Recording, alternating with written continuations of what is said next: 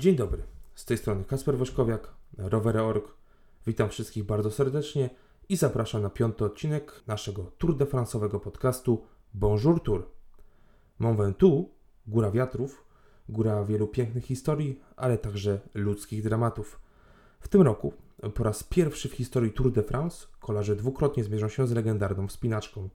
Jedenasty etap rozpocznie się w miejscowości Sorge, a finisz po zjeździe zaplanowano w Malosę. W pierwszej części odcinka czeka kilka mniejszych górskich premii, w tym Col de la Liqueur, które może wstępnie przerzedzić stawkę. Pierwsza wspinaczka na Mont Ventoux poprowadzi boczną drogą Solt, która zadebiutuje na Tour de France. 16 km o średnim nachyleniu 5%, bez żadnej większej stromizny. Na wysokości restauracji w Chalet Reynard kolarze wjadą na stanowną doskonale drogę prowadzącą z Bedouin. Nareszcie zrobi się stromo, aż do samego szczytu przy obserwatorium. Zawodnicy zjadą do Malosę i zatoczą małą pętelkę. Na dokładkę czeka zdecydowanie trudniejsza wersja olbrzyma Prowansji, właśnie z Bedouin. 15,7 km o średnim nachyleniu 8,8%. Taka stromizna na pewno wejdzie w nogi nawet największych faworytów. Na koniec 20 km zjazdu do mety. Ostatni raz e, taki scenariusz, czyli metę po zjeździe z Mont Ventoux, oglądaliśmy w 1994 roku. Etap poprowadził z Montpellier do Carpentras i liczył aż 231 km. Z solowego odjazdu triumfował Eros Poli z grupy Mercatone Uno, który w zasadzie był sprinterem i z wielkim wysiłkiem wtoczył się na linię górskiej premii. Co ciekawe, u podnóża Góry Wiatrów Włoch miał przewagę aż 25 minut nad peletonem. Na szczycie pierwszy z faworytów e, Włoch Marco Pantani tracił do niego już tylko 4,5 minuty. Ostatecznie do mety Rospoli dotarł ze przewagą 3,5 minuty nad pierwszymi zawodnikami właśnie z tego e, peletonu.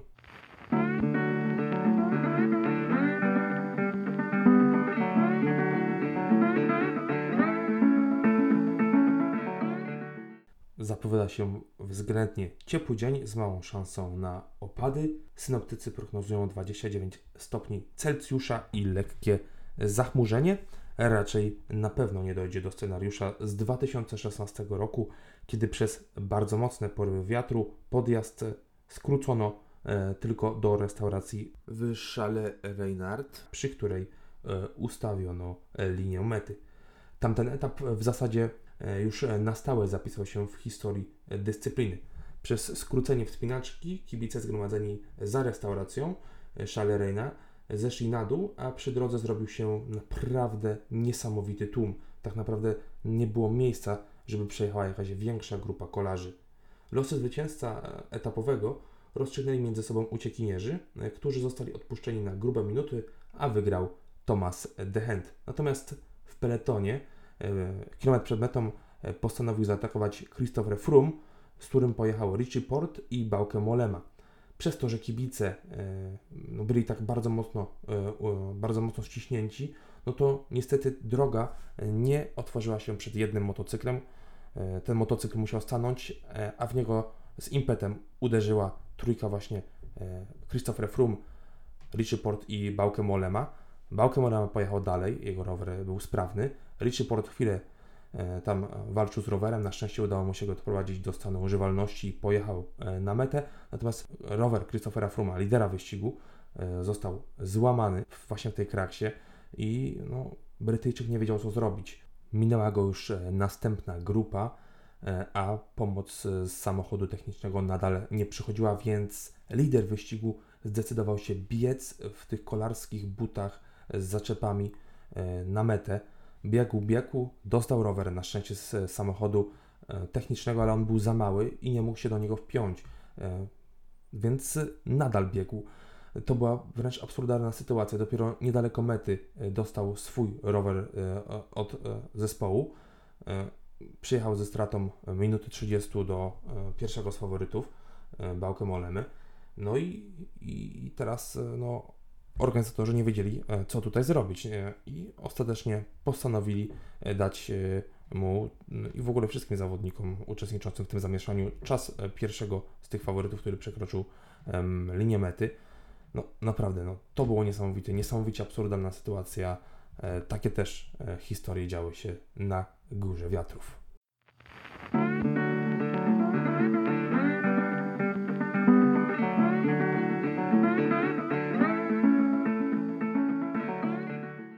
Polscy kibice doskonale kojarzą rok 2009 i wyścig Dauphine Libere. Piąty odcinek francuskiej etapówki kończył się na Mont Ventoux. Na starcie odjechała niegroźna ucieczka, ale na olbrzymie Provence i cieli się już między sobą sami faworyci.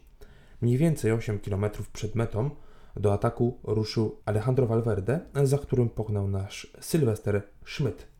Dwójka zgodnie współpracowała, a Hiszpan miał e, w tej akcji bardzo duży interes, ponieważ nadrabiał czas nad e, ówczesnym liderem wyścigu Kadelem Evansem i w sumie to właśnie ta akcja przyniosła Valverde zwycięstwo w całym wyścigu. Natomiast Polak pracował, ale często oglądał się do tyłu w poszukiwaniu liderów zespołu Iwana Basso i Vincenzo Nibalego. Wydawało się, że ta dwójka dojedzie do mety, że, że zwycięstwo Polaka jest naprawdę bardzo, bardzo bliskie ale niestety o mniej więcej 500 metrów przed metą e, Schmidt e, miał delikatny kryzys. Na szczęście szybko się z nim uporał i dogonił jeszcze Hiszpana, który przepuścił naszego rodaka na mecie e, właśnie w podziękowaniu za wspólną pracę. Obydwaj panowie unieśli ręce w geście triumfu. To właśnie są piękne historie w kolarstwie, kiedy E, kiedy, kiedy takie, takie rzeczy się dzieją. W ogóle Sylwester Schmidt ma bardzo dobre wspomnienia z Momentu, ponieważ e, e, na wyścigu Dauphine Libere w 2007 roku skończył etap na Górze Wiatrów, zakończony na Górze Wiatrów na drugim miejscu za Christophem Moreau. Francuz odczepił Polaka już za restauracją Chalet Renard, no ale Polak nie dał się dogonić pozostałym zawodnikom, już, już faworytom wyścigu. Dodam jeszcze coś od siebie, ponieważ 2009 rok to takie początki e, mojego kibicowania, mojego zainteresowania kolarstwem, no i takie zwycięstwo Polaka, e, a my wtedy nie mieliśmy takich zawodników jak Michał Kwiatkowski i Rafał Majka, no było naprawdę wielkim wydarzeniem.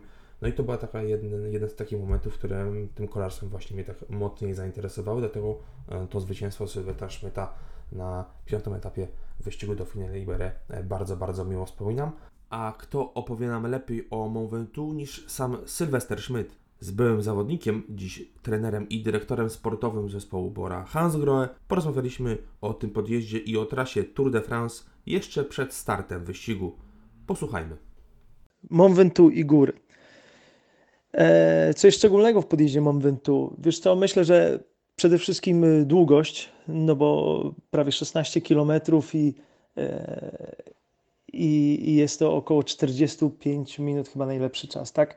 Czyli powiedzmy pomiędzy 45 a 50 minut dla, dla najlepszych, e, no to jest sporo. To jest duży wysiłek, e, plus jak wiemy, stroma część do Chalet i, i później odkryta część e, na sam szczyt, gdzie, gdzie często, często jest duży wiatr, duży wiatr przeciwny.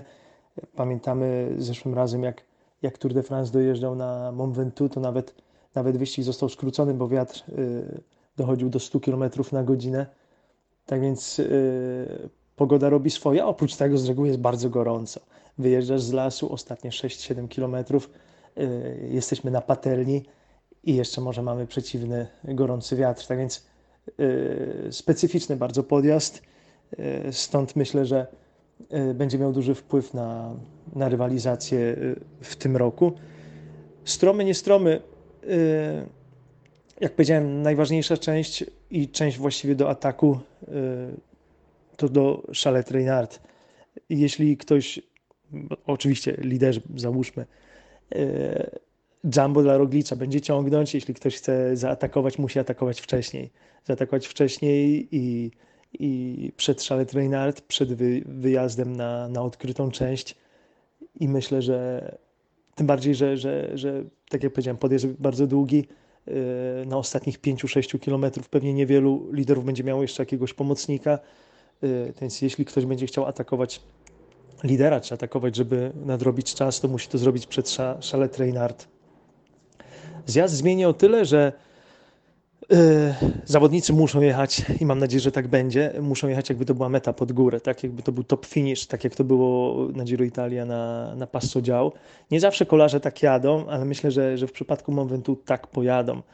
E, zjazd może zmienić dużo, bo jeżeli, jeżeli na mecie pod górę, jeśli meta by pod górę była, e, jeżeli meta by była na, na szczycie Mont Ventoux, jeśli ktoś z liderów, z, z ludzi z klasyfikacji generalnej, z kolarzy walczących o, o podium, o zwycięstwo, straci 40 sekund, to na dole pewnie będzie miał minutę 42 minuty.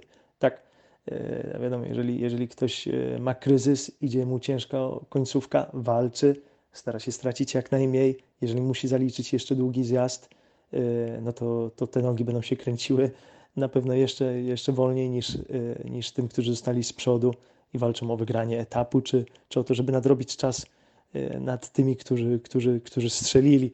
Więc zjazd tutaj myślę, że może mieć bardzo, bardzo duże znaczenie i, i, i ta różnica czasowa się powiększy. Y, kluczowy, jakie podjazdy, jakie etapy mogą być kluczowe? przede wszystkim 58 km czasówki i niestety 58 km czasówki zdecyduje o Tour de France, nic innego.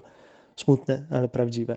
E, na dzień dzisiejszy widać, że nie, nie tylko na dzień dzisiejszy, ale, ale szczególnie teraz w górach no nie, ma, nie ma kolarza, który naprawdę może zrobić e, dużą, dużą, dużą selekcję, różnicę taką, żeby, żeby wygrać. Musi jeździć znakomicie na czas i, i 58 kilometrów E, jeśli ktoś jeździ wolno, czy, czy, czy zdecydowanie wolniej od innych, no to, no to straci bardzo dużo. Przypomina mi się nawet e, Angel Lopez, który znakomicie nawet w zeszłym roku na Tour de France jechał, a później na czas jeździ bardzo wolno. No i co z tego, że nawet na, mamy tylko 3 metry pod górę, tak? Jeżeli na na trzech metrach pod górę pojedzie znakomicie, włoży najlepszym pozostałym, powiedzmy Pogaczarowi, Rogliczowi po 30 sekund, 40, no by znaczyło, że frunie pod górę, no to, no to gdzie półtorej minuty, to półtorej minuty to on straci już na pierwszych 10 kilometrach czasówki, a nie mówmy o 58 kilometrach rozłożonych pomiędzy dwie czasówki. Więc niestety o, o Tour de France yy, zdecydują dwa etapy na czas, a jeśli chodzi o etapy górskie, no to dwa etapy pirenejskie – Col du Portet i Luzardiden y, stuprocentowo. Szkoda troszeczkę, że, że na przykład etap właśnie Mont Ventoux czy, czy y, chociaż Mont Ventoux, jak powiedziałem, może, mieć, może być ciekawy przez to, że będzie zjazd długi, no ale chociażby etap w Andorze mógłby się kończyć na górze i, i myślę, że też byłby większy spektakl. Etapy krótkie. Etapy krótkie są bardzo ciekawe. Do oglądania w telewizji, na pewno nie do, do przejechania. Zawsze się coś działo. Zresztą jako kolarz mówiłem nieraz, że, że akurat na Tour de France organizator to zrozumiał, że e, krótki etap daje niesamowity spektakl. Jest dużo walki i, i naprawdę dzieje się bardzo dużo i dużo rzeczy nawet niespodziewanych. Coś, czego nie ma na długich etapach, na, na takich męczących etapach, jak na przykład Pamiętam, kiedyś jechaliśmy y, i Mortirolo i Stelvio i było, nie wiem, 6000 metrów na Giro Italia, 6000 metrów przewyższenia, 2220 y, y, kilometrów raczej, czy coś takiego. W każdym razie, nie wiem, pod 7 godzin i później dziennikarze, czy gdzieś tam czytałem, czy kibice narzekali, że było za mało walki. Ja mówię, kolarz ma też jakieś instynkty obronne, tak? Nie można walczyć od, od początku i wiedząc, że, że mamy 6000 metrów przewyższenia i 7 godzin w siodełku. Jeżeli to jest 110-120 kilometrów, no to się już inaczej podchodzi. Wiele osób ryzykuje. Y, wróćmy do, y, pamiętam 2000, y, 2011 rok. Tak, 2011 rok, etap, etap do Alpe d'Huez. I tak samo był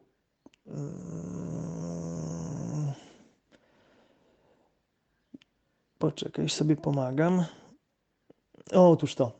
Dobrze, dobrze, dobrze pamiętałem. 2011 rok, e, etap do Alpe d'Huez, 109 km i, i tak samo spokojny start i po, po 12-14 km Col du Telegraph i jak gdzieś tam jechałem pod koniec, pod koniec peletonu, mówię, no dobra, spokojnie sobie przejdę do przodu, jak się zacznie Telegraf, czy później Galibier i słyszę w radiu tylko, że kontador zaatakował, kontador zaatakował. Kontador był poza, poza podium i mówię, o, wszystko na jedną kartę, bija. I, I zaczęła się rzeźnia, która, która się nie skończyła do samej mety. Yy, Zresztą yy, może pamiętamy jeszcze sceny, jakie odgrywał Wokler w koszulce lidera. A więc dzieje się, dzieje się bardzo dużo na takich etapach, są bardzo ciekawe i, i no, no, dla kibiców, dla, dla, kolarzy, dla kolarzy już mniej. To jedynie fragment szerszej rozmowy z Sylwestrem Szmydem. Całość e, przeczytacie e, już teraz na łamach naszego serwisu rower.org. Serdecznie zapraszam. Dziękuję za uwagę.